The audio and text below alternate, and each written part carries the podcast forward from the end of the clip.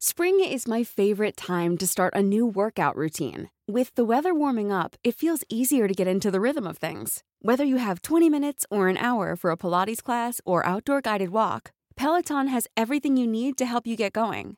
Get a head start on summer with Peloton at onepeloton.com.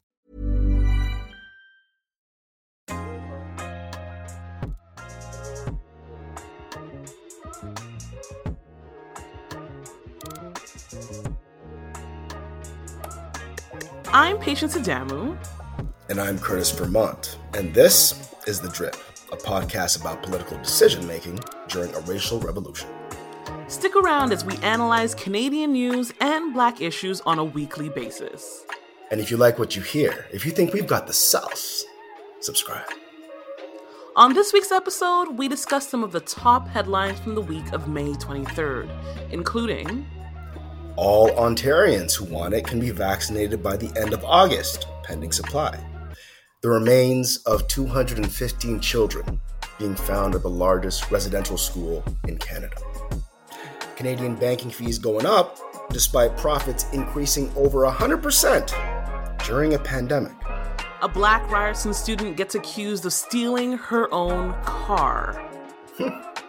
Reverse racism claims pick up speed. There we go.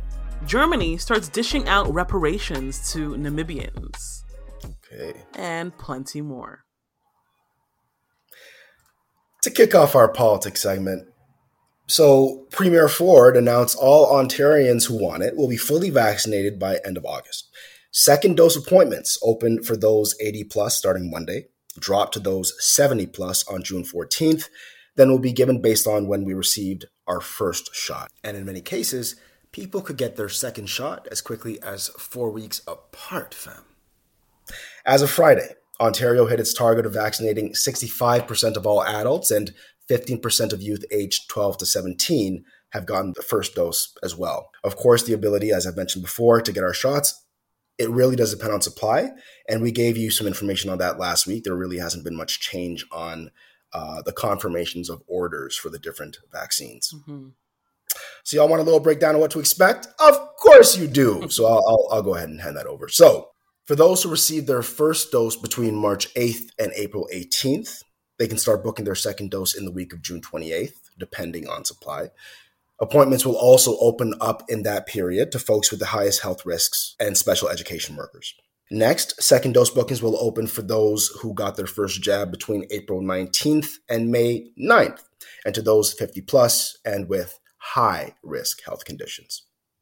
On the week of August 2nd, Ontarians who received their first shot between May 10th and May 30th, and those who can't work from home and who have at risk health conditions can start booking their second shot. And finally, the rest of Ontario who received their first dose on May 31 and onwards, including those between the ages of 12 and 25, can start booking their second shot in the week of August 9th. So, for more information, of course, please do check our show feed. Fam, I am ready. At the same time, this was also the week that Doug Ford gave medical experts, children's hospitals, and health organizations a whole last day hmm. to advise him on reopening schools before the end of the school year, continuing to show the disarray that this government is in. We know that the science table is recommending that public health regions have the authority to open up based on their regional or local needs. So it's likely the premier will move ahead with that, right? But according to Ford, only 41% of teachers and education workers have gotten their first dose compared to about 62% of the adult population. So, Patience, where are you on reopening schools? I mean, do you think that schools should be open for like the last month? And I think Doug Ford mentioned that uh, if we were to open, there was a poss- we basically would see an increase of 2,000 to 4,000 cases, but it'd be completely controlled. The science table said that too. Or should we just stay closed, make a solid plan for September, and reopen then, especially since we should all be vaccinated by then? What do you think? I think we should open up schools. I think that Mm. it's been really tough for parents to manage all of this and Mhm. Uh like summer is still a thing, right? Like it's not like we're we're we're, going to you know open up a little bit earlier to, to provide some relief for parents so i think yeah. i think parents would want schools to open up a little bit so that kids can get that social interaction that they've been missing out on and so that they can get a little bit of a break before yeah. um real like the real summer uh, comes and happens and and it will be hopefully a better summer than than what we had last year in terms of just things being being open, parks being open, basketball courts, all things of that nature. What do you mm. think? Yeah, no, I, I, you know what, I think I agree. Um, I, yeah, I think it was last week we were discussing, you know, and I shared that Dr. Um, Sharkawy, he, he was basically saying, he's a parent too, saying it's probably not worth it to reopen schools for the last few weeks, but to have a sound plan for September. But that was before all this good news, right? I, well, not really, actually. It was kind of in the midst of it. Mm. But I, I, really have been taking the point that parents need a break. That's what it all comes down to. Yeah. And I can understand how like important that is. So maybe we should reopen schools. And I wonder if if if we can just go on a little bit of a tangent. I wonder um you know, school is kind of like free daycare, right? Mm-hmm. For a lot of parents. I wonder if there will be any additional programming, funding, something available for parents who can't afford to send their kids to like a summer camp or mm. any kind of programming or activity that that would because it it would be a good kind of trade off for mm. um, not opening schools for for June, but if not, like if we're expecting parents to kind of manage on their own uh, for June, July, and August. Yeah. It, it's it's it's a tough call. I hear you. I hear you, and uh, you know maybe I'll I'll do some uh, some searching to to update our listeners on on what uh, investments may be coming down the pipeline in terms of what you just mentioned. I I, I won't hold my breath on it though, mm-hmm. considering what kind of government we're dealing with. Right. Um, I, I mean, I can definitely see education alone, if not many other issues, becoming a major issue uh, in terms of funding for schools, funding for uh, reducing class sizes, which has always been a problem. Mm-hmm. But you know, this this Doug Ford government has literally reversed the progress we've been making. Um, and refuses to make the investments necessary today, including on ventilation. We know that both, you know, the opposition NDP and the Liberals, probably the Greens too, they would all no actually yes I, I, shouldn't say probably. The greens definitely would invest more in reducing class sizes and proper ventilation. So right. it'll be an election issue. We'll, we'll see how it how it lands. Jumping to our next story. In foreign policy news pm trudeau is committing $25 million in aid to the palestinian people affected by the recent 11-day conflict between israel and palestine. The money will flow directly to organizations that have a history of helping vulnerable Palestinians cope with recent conflicts like the World Health Organization, uh, World Food Program, and other UN bodies in Palestine, as opposed to Hamas, which is the governing body there, but is known as a terrorist entity here in Canada and most Western states. The aid includes $10 million for urgent food assistance, shelter, water, sanitation, and hygiene, and psychosocial support for children, and another $10 million for humanitarian and rebuilding efforts like vital medical infrastructure. You'll remember that the only COVID testing facility in Gaza was destroyed by the Israeli Defense Force in the carnage. Mm. The final $5 million will be spent to, quote, advance the goal of a comprehensive, just, and lasting peace between the Palestinians and the Israelis, end quote. And I actually, I was like, what, what does that even mean? so I, I mean, right? So I, I, did some research, and basically what the minister, Minister uh, Karina Gould, said is it's providing money so that groups on the ground that are actually hosting dialogue can do that in respectful ways and, and and actually reach conclusions. And I I actually know what that looks like because I've seen numerous videos on social media. Uh, literally, it's a it's a it's all it's usually men, unfortunately, always. But uh, like it's it's it's like five Israelis on one hand, five Palestinians on the other side, I should say rather, and they're sitting in very close quarters. I mean, knees touching and stuff. So it's it's meant to be, and it gets heated, but it's meant to allow for you know the, hopefully in these conversations rational minds to kind of meet somewhere in the middle And even if you don't respect, even rather, if you, even if you don't agree with one another, you walk away respecting one another. And that, you know, there's, there's an element that obviously makes sense to that. Because even if you have enemies, it's good to talk with those enemies because we know that research shows that if you know somebody, you're less willing to do bad things to them. Yeah. right. So uh, that's that's basically what it's what it's meant to do. International Development Minister Karina Gould said the aid will provide timely humanitarian assistance to help people in Gaza recover from the damage caused by the recent conflict.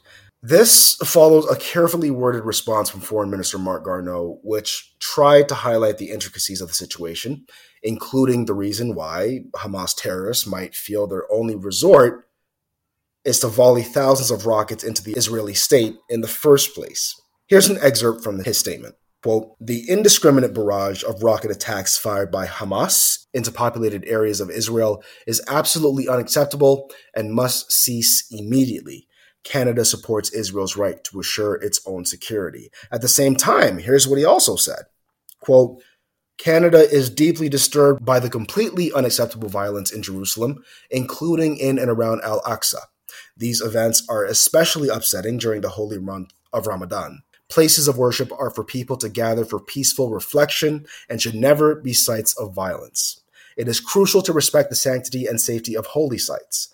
Violence in and around Temple Mount must stop.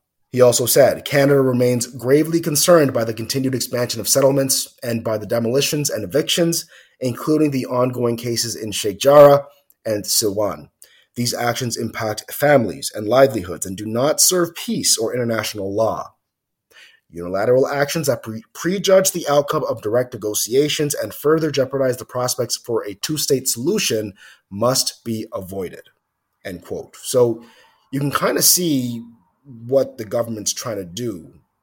Alas, at least 230 Palestinians were killed, uh, including 65 children and 39 women, uh, with 1,710 people wounded, according to the Gaza Health Ministry. Uh, in Israel, 12 people were killed. And this overall follows what the Trudeau government did back in December, which was commit $90 million over three years to respond to increasing needs of vulnerable Palestinian refugees, based on a UN report estimating 1.57 million out of 2 million, three quarters of the population, being in need of humanitarian aid. Wow. So, taking a look at the opposition reaction, the NDP uh, supported a ceasefire and uh, obviously want to see talks for lasting peace, like all parties, essentially. They're also calling on the feds to stop selling arms to Israel. Mm. That proposal was welcomed by Canadians for Justice and Peace in the Middle East, an advocacy group that urged the Bloc Québécois and the Green Party to follow suit. Uh, the Bloc and the Greens have called for a ceasefire but have not commented on the NDP proposal. By the way, according to the latest stats from Parliament, Canada exported $13.7 million in military goods and tech to Israel in 2019. We do not yet have the numbers for 2020. Uh, just to be clear, though, that's a fraction of the total of almost $3.8 billion in exports that year. It includes military goods in categories including electronic equipment and military spacecraft, uh, aircraft, drones, and uh, related gear, explosives like bombs, torpedoes, rockets, and missiles, and guns, rifles to be exact. We can definitely do without that $14 million. So maybe we should be putting some pressure on the government to cut it. Um, and, you know, it's for context in the heat of the conflict, the Biden administration was under heavy, heavy fire because the very weapons being used in the, the Israeli Palestinian conflict were sold to Israel. Now, here's the thing was it by the Biden administration or by Trump? Mm-hmm. it actually, I think it was by Biden. Hmm. Right? So it's it's likely that we're probably playing a role there too. So uh, yeah, we should probably probably be putting some pressure on the government. Uh, as for the conservative response, conservative foreign affairs critic Michael Chong said his party has been clear that Israel is one of Canada's closest allies, and the conservatives support, quote, Israel's right to defend itself. Dialogue and peaceful negotiation are the only path towards a settlement between Israelis and Palestinians and an eventual two state solution. They also urge calm and sincerely hope that hostilities cease, or that was that was uh, that was given during the conflict itself. For the record, Israel is now under investigation by the UN for war crimes against Palestinians. Thoughts on this, Patience? I have a have a question actually. So w- when we're when we're talking about the 13.7 million in exports to Israel, that's not is is that the the government like is that DND the, the Department of National Defense that's exporting them or are the, are these private companies that produce military goods and technology? Uh, I mean, so if you're asking if we produce private goods, we absolutely do. It, it could be both. Yeah, just just in terms of whether or not Trudeau would have the ability to unilaterally cut that off, or if it would involve more of a. No, no, he does. He does. It's it's it's literally the the prime minister's power alone. Yeah. Um, or if not the prime minister, the defense minister, but like literally, it's it's literally their power. He doesn't have to consult anybody; he can do what he wants. Yeah, yeah. Um. Okay. So, and and this was a, a similar issue with uh, Saudi Arabia, I believe. Hmm. I believe it was Saudi Arabia. Forgive me to our listeners if I'm saying the wrong country, but they were obviously committing war crimes against their population. Germany, which is a major arms player as well, mm-hmm. in fact, they're far bigger an arms player than yeah, Canada. They are. They they cut Life is full of awesome what ifs, and some not so much, like unexpected medical costs. That's why United Healthcare provides Health Protector Guard fixed indemnity insurance plans to supplement your primary plan and help manage out of pocket costs. Learn more at uh1.com. It's that time of the year. Your vacation is coming up. You can already hear the beach waves, feel the warm breeze, relax, and think about work. You really, really want it all to work out while you're away. Monday.com gives you and the team that peace of mind. When all work is on one platform and everyone's in sync, things just flow wherever you are. Tap the banner to go to Monday.com.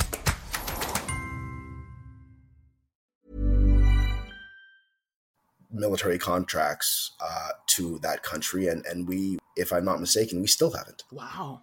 And if and if we have, it took us a really long time. And I mean, I mean, these conversations were going back to 2015, I think, years. So yeah, it's funny. You don't think about Canada as like an arms dealer, you know, like, but you you totally think about um, Germany as kind of this like military goods producer like mm-hmm. at least i do but you, you, never think about canada you know as I mean, insisting I, on exporting this kind of technology. Yeah, yeah. I, I, you know, because of my my background in the cadet program, my my you know my infatuation with the military as well. Because of that, you know, I know about this kind of stuff. Yeah. But like we we are, for example, we we we create what's called the the LAV three. It's a it's a major um, troop carrier that most Western countries use. Hmm. That's our technology. We have our own rifles. We don't use American technology. We have our own. Interesting. Jumping to our next story, and this one is, um, you know, it's heavy. This was the week the Tk'emlúps te Secwepemc First Nation in BC announced that after decades of painstaking work, new technology had located the remains of 215 children on the grounds of what was Canada's largest residential school, becoming perhaps Canada's clearest evidence of the genocide it committed against the First Peoples of this land. As the Globe reports, quote, Christian churches and the federal government launched the boarding schools in the 1880s and kept them going for more than a century, seeking to convert and assimilate Indigenous children who suffered widespread physical and sexual abuse at these institutions. The thousands died in them, end quote. Indeed, some of those remains were found using new ground radar technology, and the findings were released quickly to the nation, surrounding communities and broader public late in the week. More information about the technology and work is expected when the full report is released in June. The institution where the remains were found opened in 1890 as the Kamloops Industrial School, as the Kamloops Indian Residential School. Get this a newspaper story about the school as it became established in the 1890s praised the quote, zeal of the principal and Roman Catholic sisters running it. The article espoused, quote, the benefits derived from the proper education of the Indian children now growing up to be a reproach to the white population, end quote. Who could be, quote, made useful members of society and capable of getting an honest and honorable livelihood for themselves and those depending on them, end quote. See, that's sickening because in addition to being forcibly removed from their families and communities, many children in residential schools faced brutal physical, emotional, and sexual abuse, as I've already pointed out, were deprived of proper nutrition, and suffered what the federal government's Truth and Reconciliation Commission on the legacy of the schools found to be, quote, very high rates of death, particularly during times of epidemic or disease. Hail Mary, full of grace. The Truth and Reconciliation Commission's Missing Children Project has been working diligently to create a register of children who were killed at residential schools. So far, they've documented more than 4,100, and uh, these 215 will be added to that list. So, what was the response like? News of the discoveries had a profound effect in the community and beyond. I know I felt sadness upon hearing the news. Chief Roseanne Casimir of the Tk'emlúps te Secwepemc said in the said, quote, in the last couple of days, I've had elders and community members reach out and express the depths of their sorrow or sadness and, and how it's triggering them. But at the same token, they're glad that it's coming forth because it's a reality and it's something that we do not want to have under the carpet in any shape or form. We want to heal with our people, end quote. And look, I'm, I'm going to take some time to actually hear directly from Indigenous people, so I hope you'll indulge with me. Chief Judy Wilson of the nearby Neskonlith Indian Band and Secretary Treasurer of the uh, Union of BC Indian Chiefs described news of the discovery of the children's remains at the school site as, quote, a blow to your entire mind, body, and spirit, end quote. In a statement from Manitoba, Southern Chiefs Organization Grand Chief Jerry Daniels said, the discovery is further evidence of the cruelty and genocide imposed on First Nations and filled him with rage and grief. I totally understand. Quote, Today we are all reliving one of the darkest periods in our collective history. I join all our relatives in grieving the loss of these young souls and all lives that were lost to the Indian residential school system. End quote. Former Truth and Reconciliation Commissioner Mary Wilson said the discovery of the grave sites is the quote, terrible, gut wrenching validation, end quote, of what so many survivors told the commission about children they knew who disappeared from school and those who they heard had died. And finally, Assembly of First Nations National Chief Perry Bellegarde said, while it is not new to find graves at former residential schools in Canada, quote, it's always crushing to have that chapter's wounds exposed. And what he also said was, you can bet your bottom dollar there are going to be more mass graves like these found all across the country because, of course, the system was all across the country, not just in BC. Jumping to political reaction, there was a moment of silence in the House of Commons on Friday. BC Premier John Horgan said he was, quote, horrified and heartbroken, end quote, by the news, and added that this is a tragedy of unimaginable, unimaginable proportions and a stark example of the violence the Canadian residential school system inflicted upon Indigenous peoples and how the consequences of these atrocities continue to this day. The Horgan government set up a 24 hour crisis line for those affected by residential schools in response. Uh, in a statement on Friday, the Prime Minister said the news breaks his heart and serves as, quote, a painful reminder of that dark and shameful chapter of our country's history, end quote. NDP leader Jagmeet Singh expressed his heartfelt condolences in an Instagram post, um, calling on us to never forget what our country did while appreciating that the injustices continue to this day. Um, I'm personally definitely hoping that this contributes to healing to all it applies to. And I know that it actually led to all MPs fast tracking and passing a bill to create a national holiday for truth and reconciliation the very next day. Um, so now that bill is in the Senate. I believe it's C5. Um, and if all goes well, that holiday for government workers will be September 30th. Any last words on this, Patience? Yeah, I think so. Last year at, at, my workplace, we we acknowledged Orange Shirt Day, which is the, the day that we recognize um, the intergenerational traumas caused by the residential school system on September 30th. So it's great that they're wanting to make September 30th a national holiday. Great. Mm-hmm. What I'm what I'm missing from the story here is some accountability. Mm. And I know that it was the government, so it's maybe hard for the government to hold itself accountable. But through my work, through my research, there continues to be this really huge gaping hole in, in terms of, of Canada acknowledging what it has done. Mm-hmm. So, just like J- Jagmeet said, like, we need to never forget what our country did, mm-hmm. what the Catholic Church was empowered to do in this country. And I don't see any, I don't see that that happening. I don't see it showing up substantially on the citizenship test. I don't see it showing up when we talk about Canada's history, um, when we're trying to encourage immigrants to come here.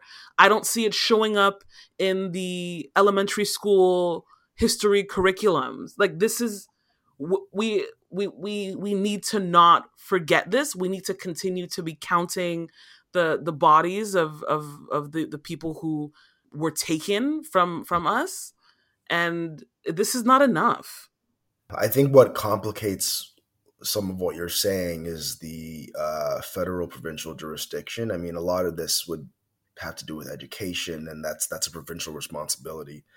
Um, and i know that people will say well you know trudeau should just step up to the plate and take the heat but like here in Canada, that division of responsibility, that division of powers is a really serious thing, especially for conservative premiers, which we currently have a majority of in this country. So um, it's not something that can be easily brought about, but obviously um, it's something that you would want the federal government to take a lead on, right? You really would. I hear you. Uh, also, I noticed that in terms of the quotes that you got or the comments that you got that you didn't get one from the conservatives. And you know what? I uh, I was going to leave it to the listeners to figure that out. I, I literally was thinking, should I mention the fact that the conservatives didn't say a damn thing? Idiot thing that.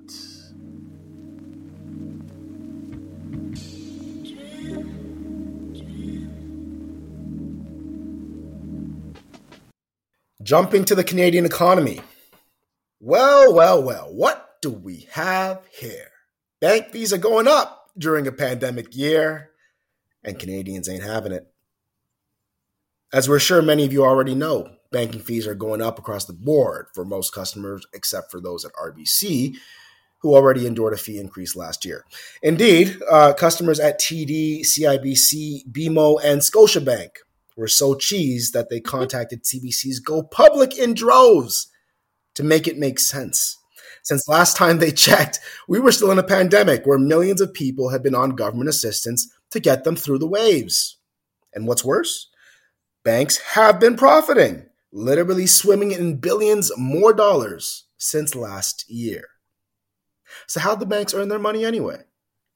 The banks say part of the reason they're swimming in profits is because they're able to draw back some of the money they set aside to cover loans they worried might go bad during the pandemic known as loan loss provisions. The banks put away billions of dollars worth of cash on their balance sheets in case they had to write off defaulted loans because of the pandemic. But government data shows that in the last fiscal year, just over 2,500 Canadian companies went insolvent, down 30% from just over 3,500 that did so the year before, when there was no pandemic. It's a similar story for consumer insolvencies, down by 37% compared to before the pandemic. If we take a look at specific examples, RBC had loan loss provisions of 2.1 billion this time last year. They're now down to just 260 million. TD had 3.2 billion worth of provisions a year ago. This quarter, that figure actually became a net positive with a recovery of $377 million. At CIBC, loan loss provisions plunged by 98% from $1.4 billion last year to just 32 million now. So what role do bank fees play in the profits? Well, if we use BMO as an example, their bank fees alone were about 5 million more this year than last, 1.598 billion in Q1 of 2020 versus 1.643 billion now. Here's a snapshot of how much the banks raked in last year. Are you ready? Yeah, man. like I pointed out before, every single one of the banks have made more money this quarter than they did Q1 of 2020. Hmm. Uh, TD Bank in 2020 they made 2.98, basically just under 3 billion. Uh, Q1 of this year they made 3.2, just under 3.3 billion. BMO they made 1.5, just under 2 billion last year. This year, just over 2 billion. RBC 3.5 billion last year. This year, 3.8. Scotiabank, 2.32 last year. This year, 2.39, almost 3 billion. And CIBC, 1.21 last year. This year, 1.625. Everybody's everybody's eating. Rolling in the dough. Fam. Like everybody but Canadians. So uh, reflecting on the issue, Democracy Watch co-founder Duff Conacher said, quote, Prime Minister Justin Trudeau said a year ago that the banks should be doing more to help Canadians, and gouging them is not helping them. It's about time he and the finance minister stepped in. End quote. Uh, jumping to reaction. Jagmeet gave Justin a grilling in the house. And Justin gave a canned answer that honestly didn't mean shit. People like Hilliard MacBeth, a 40 year veteran of, of the personal finance industry and author of When the Bubble Bursts, points out that although we're clearly annoyed right now, we're not annoyed enough, since many of us have options to switch to credit unions or other low fee alternatives, but we don't. He also says, quote, the only way that Canadians would lose their love affair with the banks right now is if the banks started to foreclose on homes and also to put people in bankruptcy over their credit cards and their HELOCs and all that stuff. I, I totally agree with that. Um, I actually had a really bad experience with RBC years ago and that from that point, I was like, yo, Banks. I know that political engagement group Leadnow is fundraising thousands of dollars right now to get an op ed in the PM and Deputy Prime Minister's face through the Hill Times. And I know they've produced an open letter signed by over 10,000 Canadians calling on the government to force our banks to be even a bit, just a little bit ethical, just a little bit. If you support that motive, the link to lend your support to that movement is in our show feed. So, any thoughts you'd like to share on this, Patience? Do you think this push will be successful? Well, I think it has to be successful. While the government is pouring money to try to keep people eating and living and, and being okay in the midst of, of what is essentially a recession, I, I can't I can't understand how they would not support pressuring banks to chill out with the profits. Is it like isn't this an obvious thing for them to do? Definitely. And this is one of those things where like for example when when you know I again I said uh Jagmeet Singh grilled uh, the prime minister in the house and and basically Justin saying the right stuff but like it's not about saying the right stuff it's about laws. You you have to put laws in place where banks will do what they want. And just like I mentioned before in another situation, they have all the power. Trudeau has all the power to make changes. Hey everyone, we split this episode in two since we had enough to talk about. This half of the episode consisted of domestic, political, and economic news only. The second half will consist of our Blackity Black Black segment as well as world news. We hope you enjoy, and as always, thanks for listening.